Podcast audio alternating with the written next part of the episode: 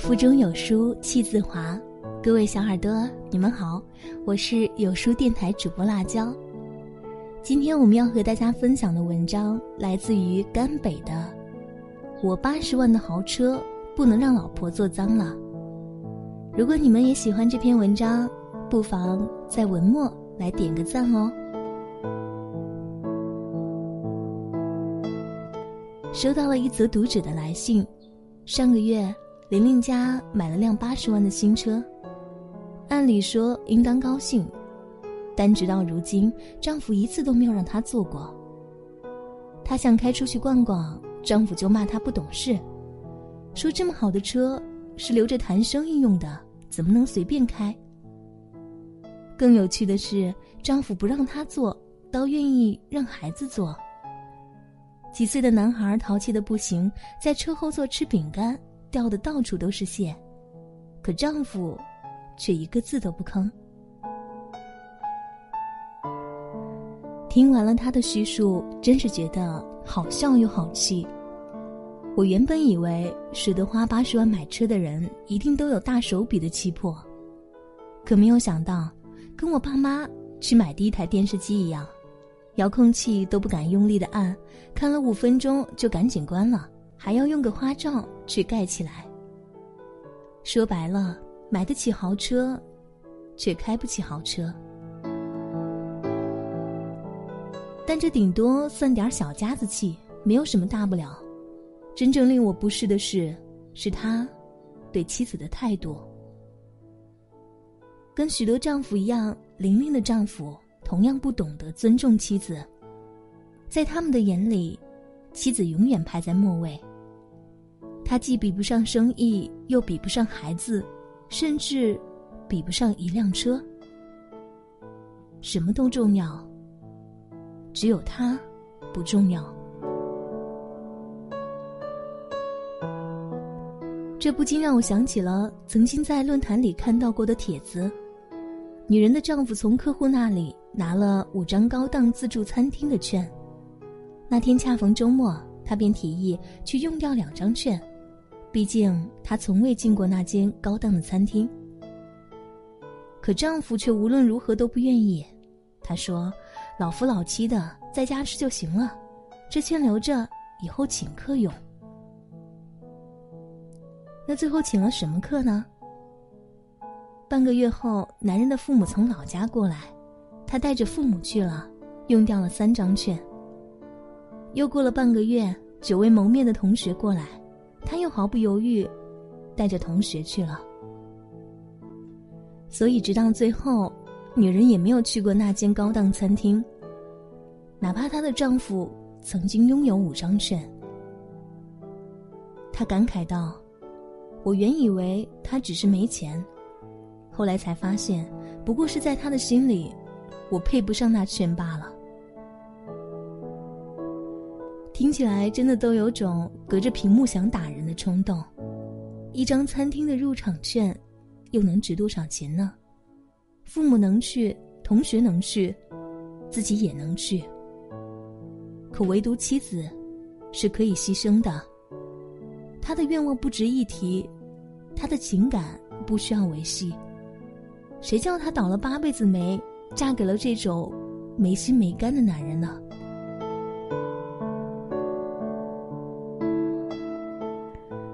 婚姻生活当中，又有多少男人如此呢？约好了一起吃饭，临时来了朋友，就爽了妻子的约；约好一起过节，同事约打麻将，就丢下妻子一个人。更别提工作、应酬、加班了。反正赚钱要紧，交际要紧，休闲要紧，唯独妻子是个可怜蛋，呼之即来，挥之即去，既不用顾及他的感受。又不用尊重他的意见。你说他不尊重女人吧？可他对自己亲妈可不这样。我妈不容易这几个字成天挂在嘴上。你说他这是把妻子当做自己人吧？可是又不见得他这样对待孩子。同样是自己人，孩子却是他的心头肉。他对所有人都好。唯独对妻子不好，而遗憾的是，所有的人，父母、子女、朋友、同事，这些都只能我们相伴人生的一程半程。就像武志红老师说的：“不管你多么敬爱父母，你终究要离开他们，去过你自己的生活。不管你多么爱儿女，他们也终究要离开你，去过他们自己的生活。终有一天，谁都会领教到，即便是血缘至亲，都无法取代夫妻关系的亲密。落魄的那一天。”老了的那一天，生病的那一天，推进手术室，医生要家属决定是继续治疗，还是放弃治疗的那一天。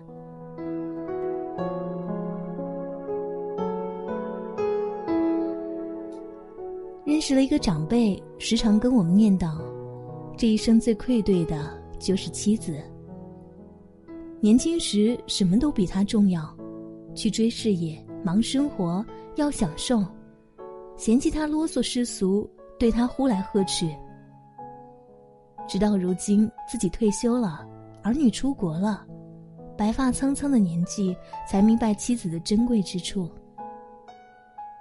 他得了糖尿病，常年要打胰岛素，是同样年迈的老太太，每日帮他注射。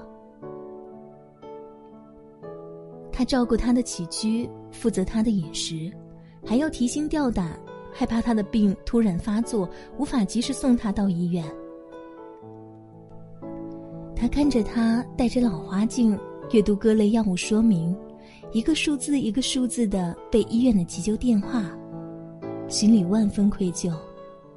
年轻时，怎么就没有对他好一点呢？或许那个买了八十万豪车的男人，和拥有过五张自助餐券的男人，都终将心生同样的感慨吧。功名利禄过眼云烟，父母子女各有命途。唯有少年夫妻，老来依旧相伴。正如他人所言，女人是一个家庭的风水，她分担你的生活重担。照顾你的一双父母，养育子女，传承教育，里里外外悉心操办。你给他爱和尊重，他就给了你世上的一切。而倘或你对妻子连基本的尊重都没有，又能指望他回馈什么呢？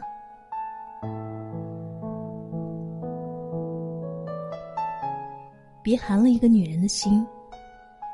因为终有一天，你会发现，豪宅和豪车都救不了你的命。能救你命的，只有身边这个奉献了一生的女人。